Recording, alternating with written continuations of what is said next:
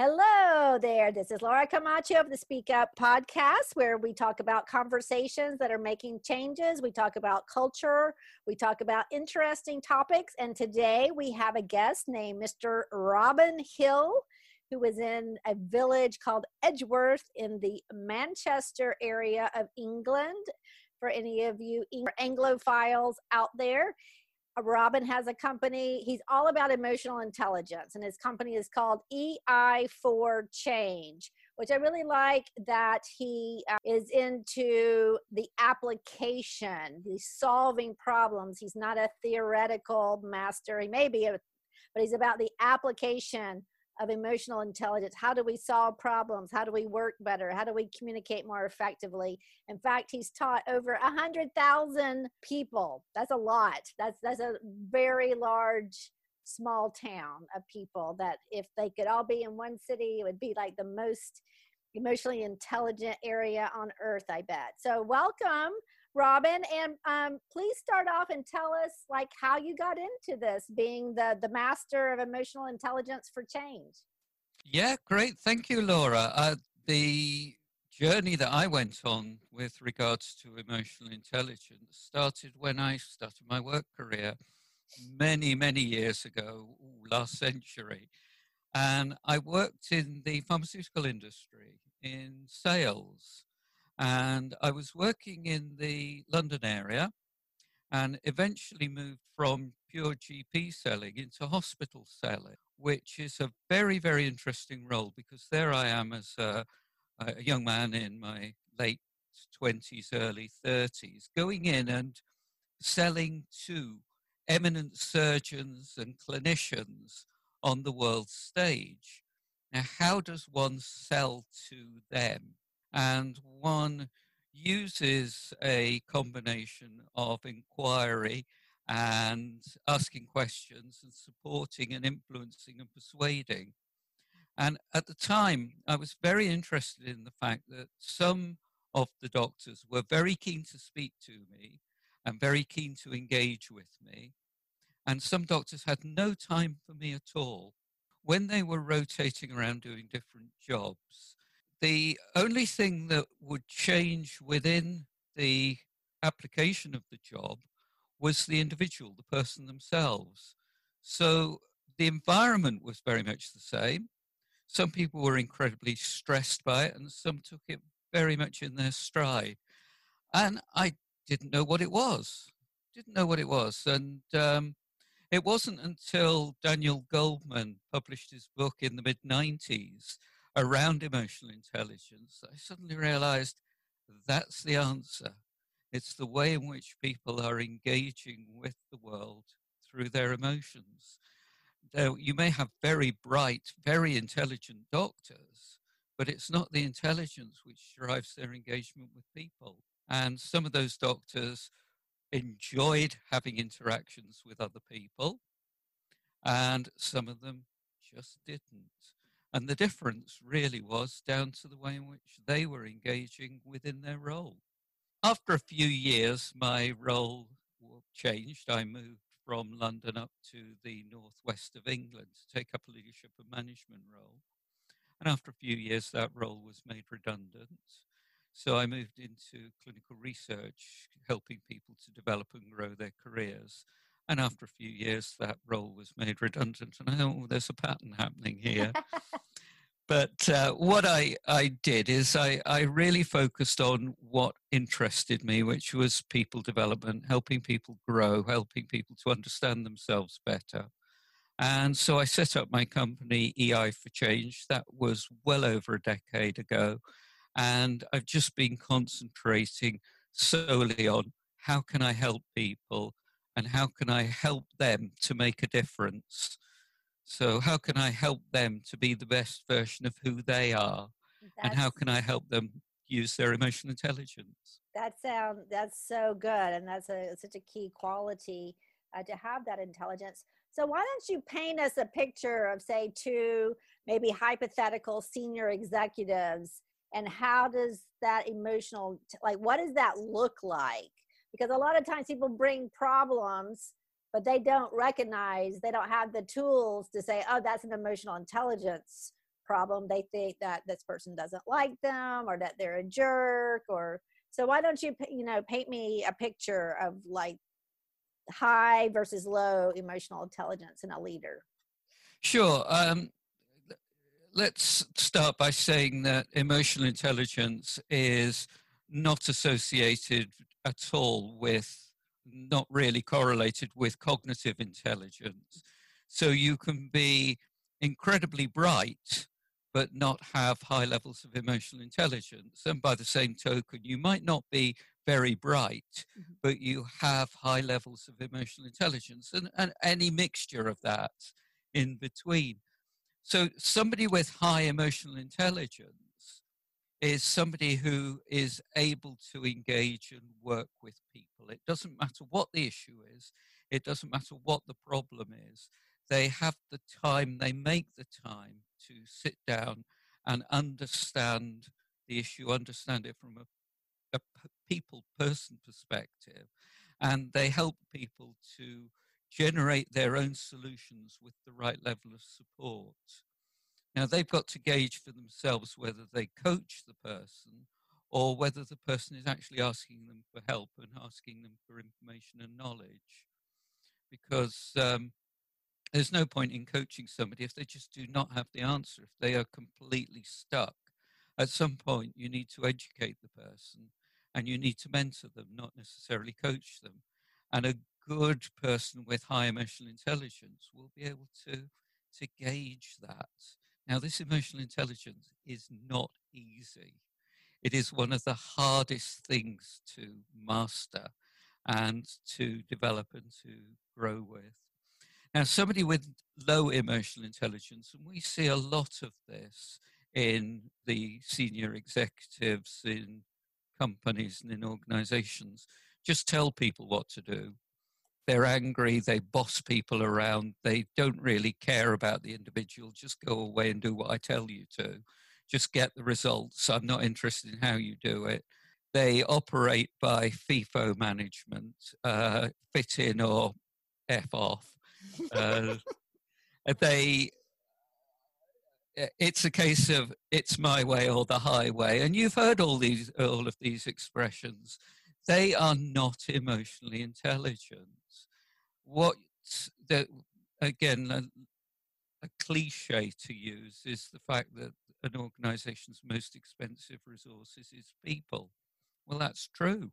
Organizations are really a network of people. So, how do you get the people fitting together, engaging together, working together, and delivering good quality experience through what that organization, what that company works with, and, and manufactures or sells or services. Yes, well, your description of the low EQ senior executive sounds like what I've heard some people describe as a toxic leader or toxic person, just yes. really hard to work with. So why does why do we have so many of them across the, the world? I guess in leadership positions because they get results. Mm-hmm. And I think the bottom line is that they do get results, and a lot of organizations realize that these toxic individuals do exist. But to a certain extent, they don't care as long as they're getting the results. Now, if they were to think of it in a different way, if we were to engage our people and create the right environment, it might take a lot longer, but we're going to have a much more sustainable business, a happier business, a much more profitable business and we will have a much more resilient business. And we're finding, certainly, if I look at it from a United Kingdom perspective, that those businesses which have high levels of emotional intelligence and engaged people are being more successful through the pandemic than those that aren't. Oh, that's a good observation. Very timely. I, I hadn't thought of that. So, an, an emotionally intelligent person is able to mm, communicate more effectively while working from home and to read signals and ask better questions. I'm guessing.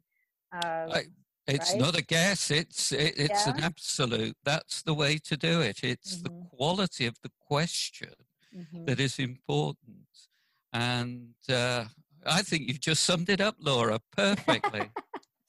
oh, good. Well, I, I do that. That's why I have my um, content is always very condensed. Uh, but, but, so let's talk about how do you suss out or in, if you are interviewing someone, I, I am talking to a lot of people who are either interviewing or being interviewed, of course, all through video, not face to face in person and everybody's on their best behavior. So, what are some ways to test a person's emotional intelligence in the interview setting?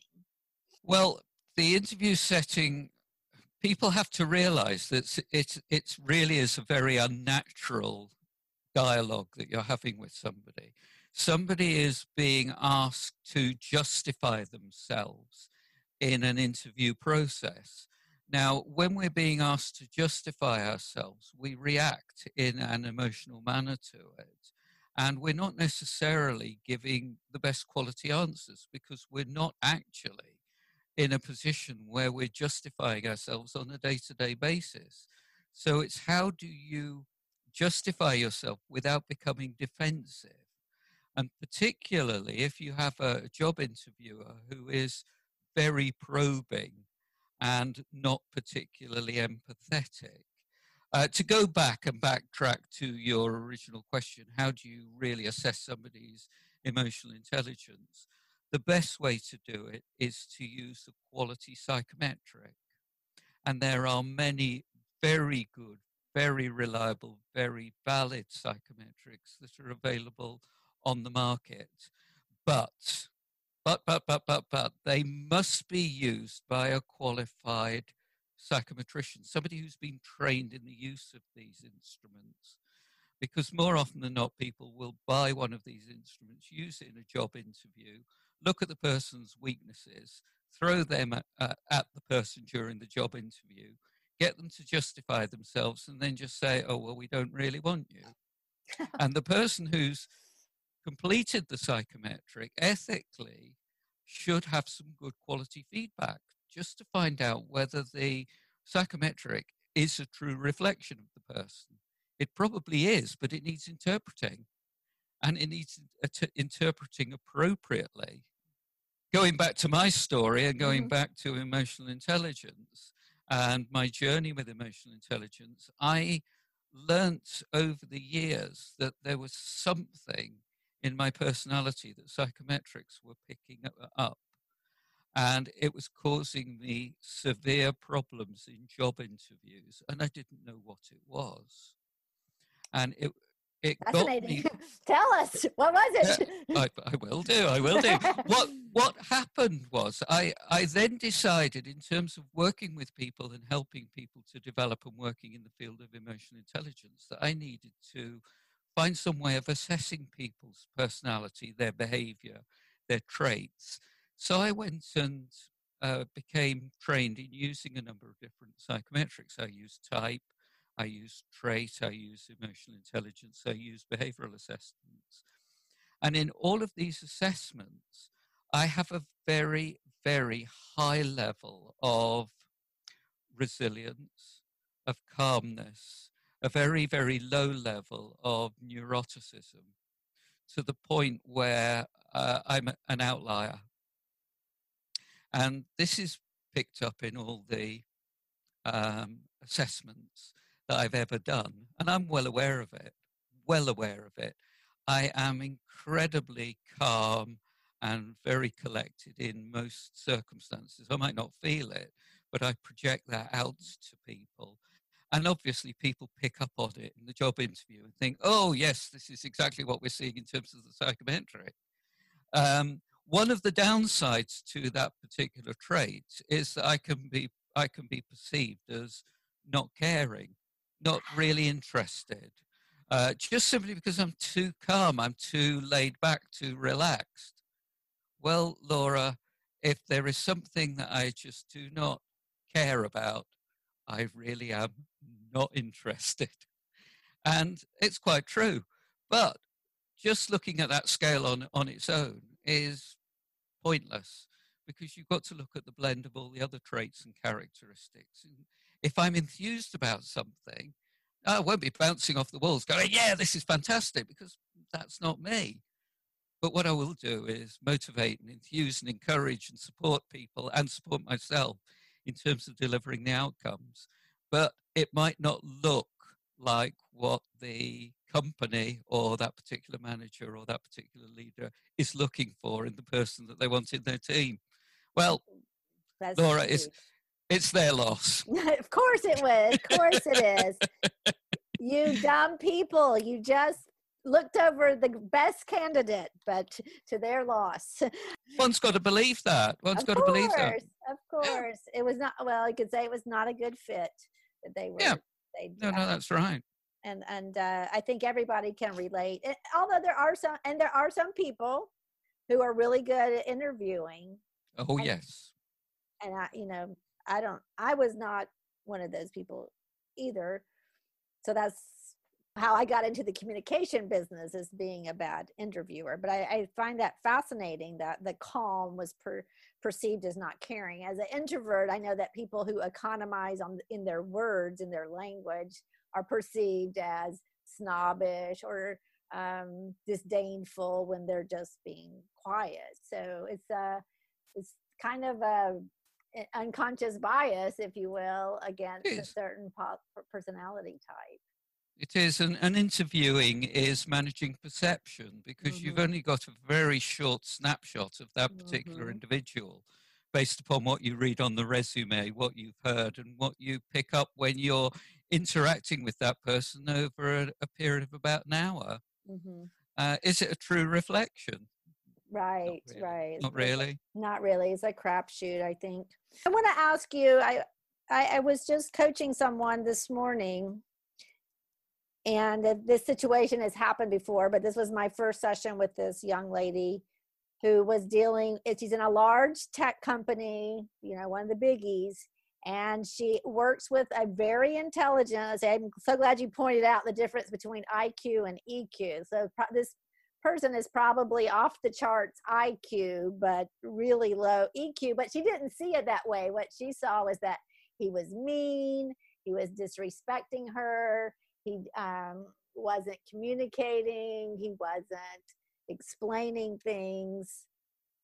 And how would you i mean what are your options when it's not the person that you have authority over but you are supposed to work with someone who uh, is really has low eq emotional intelligence and therefore uh, isn't connecting isn't picking up signals isn't giving you you know positive feedback what what what do you what would you say to somebody in that situation well firstly laura in this situation with iq, IQ mm-hmm. intelligence quotient it can't be changed after the late teens it's kind of fixed at around the age of 17 so the IQ we had in our, our late teens is the IQ that we've got all the way through to retirement and beyond.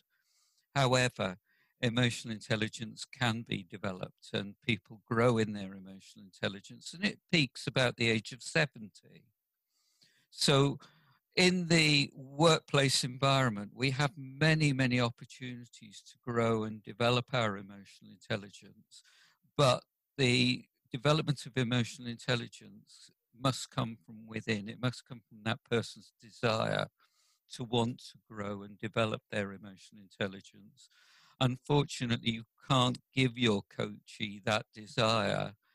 Um, and in those sort of circumstances, the the quality of the questions you're asking as a coach is important to open up that person to change their perspective.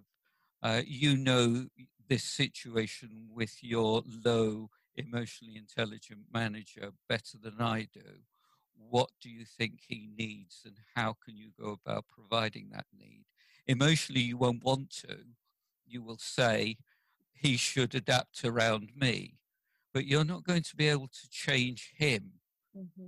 The only thing you can change is yourself. And through making that change, you will then grow and develop that relationship. This is very hard because the desire has got to come from within. And they'll go away and they'll try something and it doesn't work. And they'll go back to blaming anybody and everybody else rather than themselves saying, look, I made a tiny little chink in terms of moving that relationship forward. Let's carry on chipping away at it by making subtle changes here and there. Put them in control. They're in control of managing that relationship, and it's up to them to manage it in the most effective way. Because if they don't, you can't do it for them.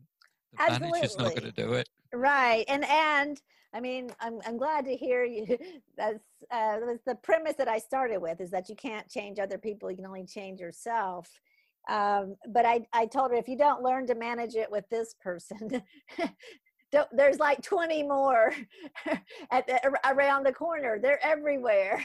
So so you might as well take this guy and learn some because um, they're they're everywhere. And then they're in the academy the healthcare i'm sure you saw that in pharma. They're um, in business so it's just i wouldn't be doing mm-hmm. I wouldn't be doing i wouldn't be doing what i'm doing today if i didn't have some lousy awful managers who managed me over the years and i learned from them uh, the wrong things that they were trying to teach me Mm-hmm. And I've had some really good managers, and I've learned from them the right things that they were trying to teach me.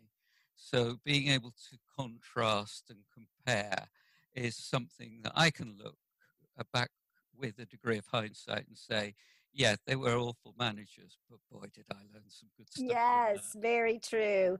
Well, I, I, um, you know, something that you said earlier in our ch- conversation today about the current situation and about i want to know about the stress using emotional intelligence to manage stress because i feel like especially here in the united states with the the elections are what 13 days away cannot wait to have this behind us but it's still not it's still in front and we have the elections and we have the pandemic we have jobs crisis we have you know working from home which for some of us is not a problem for other people it is problematic or it just brings up you know different questions ways of being uh, rated at your job your performance review. So how can we use emotional intelligence to manage this stress better well let me bring in another concept which is closely aligned to managing stress and closely aligned to emotional intelligence and that is this concept of mindfulness okay so mindfulness is not all about sitting in the corner cross-legged uh, with a joystick going okay. om. Uh, mindfulness is being very aware of what's going on in the present moment and being focused on the present moment. Now, you and I can't do anything about the election, the pandemic, the jobs crisis. We can't do anything about the environments that we're finding ourselves in the only thing that we can manage in this process is ourselves. So, what has gone before and what will be in the future, we can only do anything about that in this particular present moment. And the present moment is in flux because when we started talking about present moments, that's gone. We're in another present moment. So, how do you manage yourself in a mindful manner? in the present moment. And a lot of people will be thinking that their thoughts are who they are, what they are, and it's their thoughts that drive them, or it's their emotions that drive their thoughts, and it's their emotions that are them. No, we've got to disassociate ourselves from our thoughts and our thinking. We've got to disassociate ourselves from our emotions and our feelings, and we've just got to find that space in between. And we do that in a mindful way. And the best way to do that is to concentrate on our breath um, and to follow our breathing cycle of when we breathe in, hold, breathe out, and breathe out over a longer period of time than when we breathe in, hold, and then repeat the cycle. Now, concentrating on that in moments of quiet will allow us to make better decisions when we have to make decisions.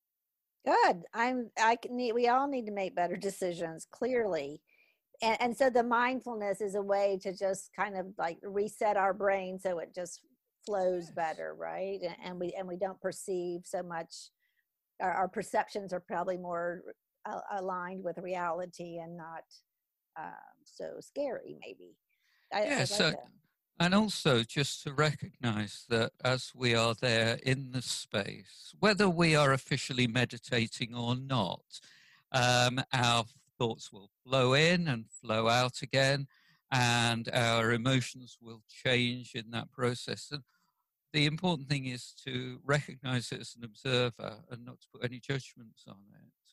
And just to really kind of be very much in that present moment. Now, there are far better people than I who have got this capability to meditate in a mindful way, and people will spend a lifetime pursuing it. And those that are really, really good at it are the Eastern mystics, the, the Buddhists, who spend a lifetime doing nothing but getting that right. And they have a calmness and a platitude, a, a, a placid nature way beyond what I have with all my personality traits and my low levels of neuroticism, etc., etc., etc. Right. Well, there's also something to be said for running a business and feeding a family and all that. Yeah, all that yeah. too kind of takes yeah. away from the meditation time, but uh, definitely managing our minds is just so important. I, I want to flip to my favorite topic. You know, conversations. How can we use emotional intelligence how does that improve the quality of our conversations? Well, there are a number of components of emotional intelligence. Um, we've been talking very much about what goes on in our inner world, our inner world of self awareness, and our inner world of uh, feelings and emotions and how we manage them. We've talked about motivation. The other important thing is how do we engage in the outer world and how do we engage with other people in the outer world um, in small groups, in large teams, or on a one to one basis. And the way in which we do that is using other pillars of emotional intelligence. And one of the key pillars is empathy. And the other pillar is the social skills. It's how do we engage with people, utilizing our social skills? How do we utilize our motivation? How do we motivate, influence, and persuade? How do we sell to other people? and how do we work with them in an empathetic manner, utilizing the emotions that they're experiencing. I see. So it's a matter of tuning in to the what the other person is feeling and then you're able to communicate better. Yeah. Yeah. One of the core components of empathy, which everybody talks about, but is an incredibly difficult thing to do, and that's to listen oh, it is hard. I'm actually tell us tell us a tr- tell us a hack to listen better. Uh, well, I, I wouldn't wish this hack upon anybody, but I am very fortunate in that I am actually mildly to moderately deaf. I wear hearing aids. Um, and this is the reason why I've got headgear on, so I can hear you properly rather than having my hearing aids, uh, and that doesn't work on a podcast, does it? Because people can't can't see me. But anyhow, uh, yeah, I it transpires that I lost my hearing in my early twenties, and I didn't wasn't aware of it. Uh, I have a dearly beloved partner who I've been married to for almost 40 years. And she would continually nagging at me, you're deaf, you're deaf, you're deaf, you're deaf. And, no, no, I'm not.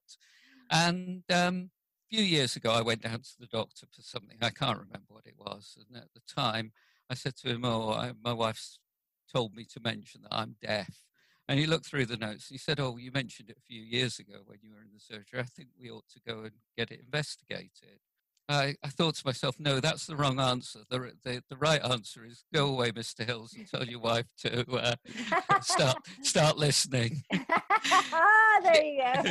Anyhow, the, the long and the short of it is I went along for an MRI scan and I went for all the tests. And uh, the, the consultant was just very confused. He said, I, I can't work out what's going wrong. There is, there is nothing here to indicate that there's anything serious. I think you've lost your hearing years ago. And in that time, obviously, because I'm not hearing people properly, I'm having to learn compensating mechanisms. So what I'm doing is I'm actually tuning into people's facial expressions and I'm tuning into their emotions and I'm empathizing with them at a much, much deeper level without being aware of the fact that I needed to do it. So people yes. will say to me, You're very good at listening. I'm not. I'm not. But, I, you know, these are learnt behaviors that make me the man that I am today. Now, I, I, happily wear my hearing aids when I need to, and I'm quite proud of the fact that I wear them, and I don't hide or shirk away from the fact. So, to answer your question, in order to listen better, you need to learn to empathize better and pick up on some of these subtle signals that people are giving away in their facial expressions, the way in which they're holding the body, their tonality, the way in which they're using their eyes. They all give us very, very subtle clues. And they will help us to pick up on undercurrents behind the words that are being used. Oh, that's so true. And I always think that if you can connect with the person's emotion, then the content part of the communication goes so much better when you're getting an accurate read of whether they're angry or frustrated or just introverted and or you know to, to to test that that's so uh interesting and so fascinating about your deafness and given your vocation of teaching emotional intelligence that's really remarkable well they're all combined in a very very very strange way in order to get me to this point and so it's a case of going back to well what can i do in the present moment in order to make the difference Yes, I love that. Well, it's um, that question. I like to ask people how do you, you know what keeps you inspired? How do you stay inspired, especially uh, staying at home more now? Maybe you know for some people that's actually better. Uh, what what inspires you? What keeps you moving and doing all the things you do?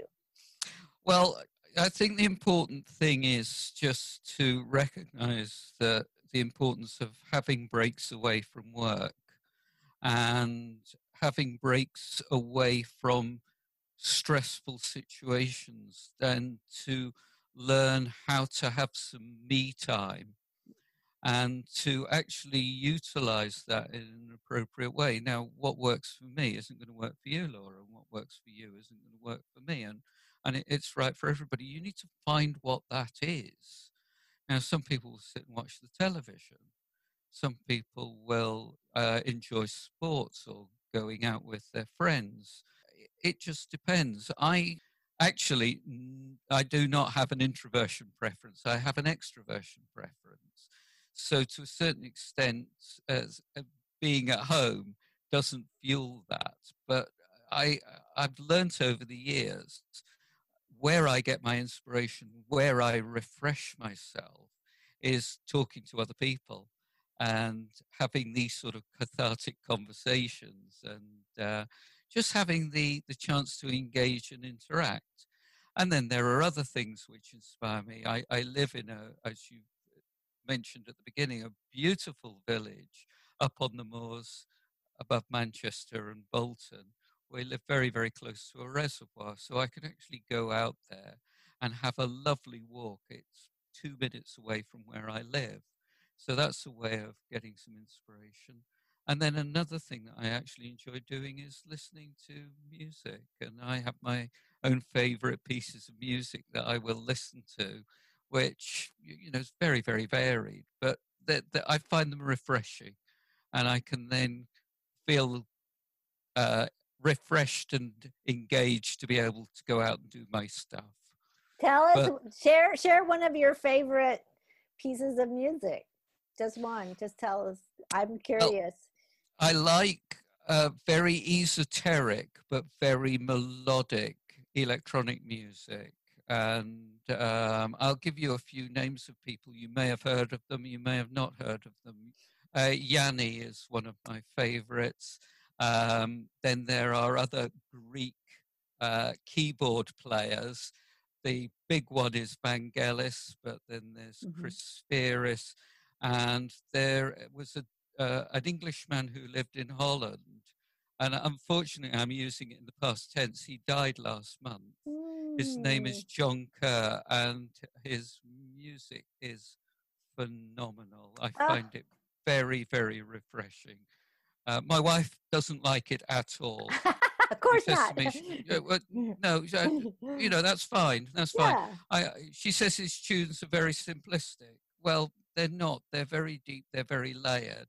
And I've said to her, well, it's not the the, the notes that's important.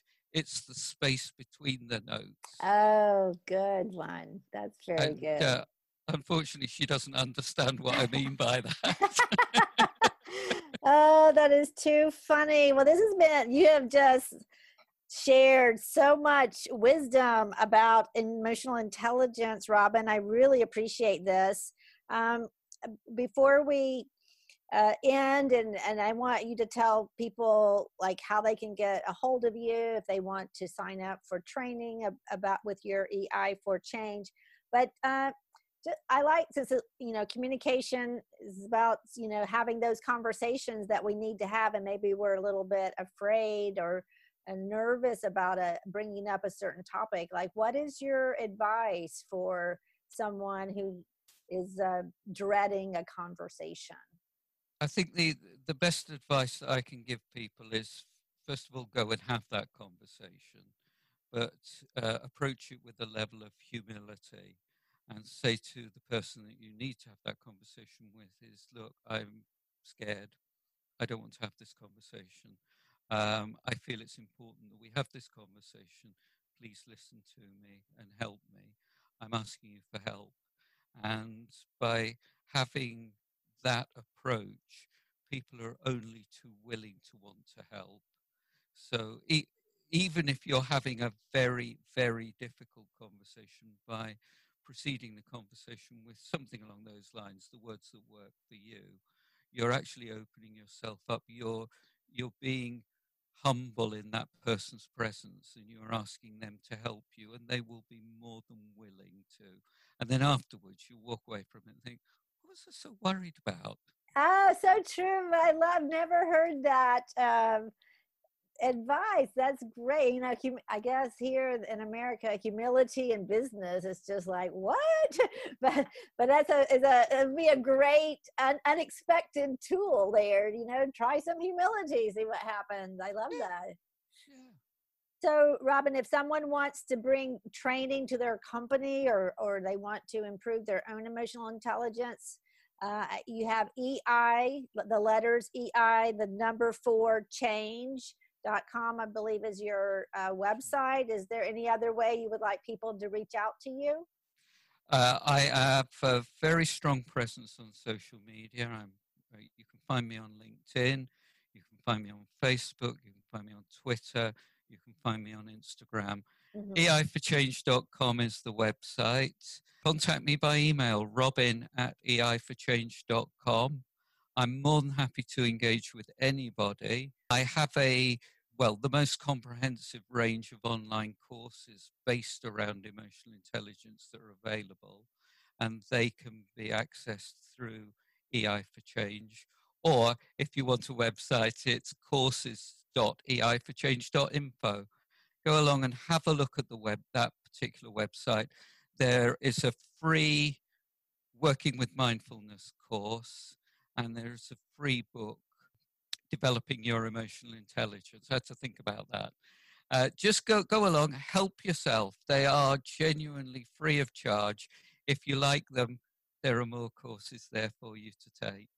Well, I'll be sure to include that address in the show notes for this. Well, thank you so much, Robin. This has been so delightful, charming talk about emotional intelligence. I think we covered this you know it's a very rich layered textured topic so many applications and i like to give people practical things they can you know leave this conversation and go put into practice so i thank you for that and thank you audience for listening and i will talk to you on the next episode. Bye bye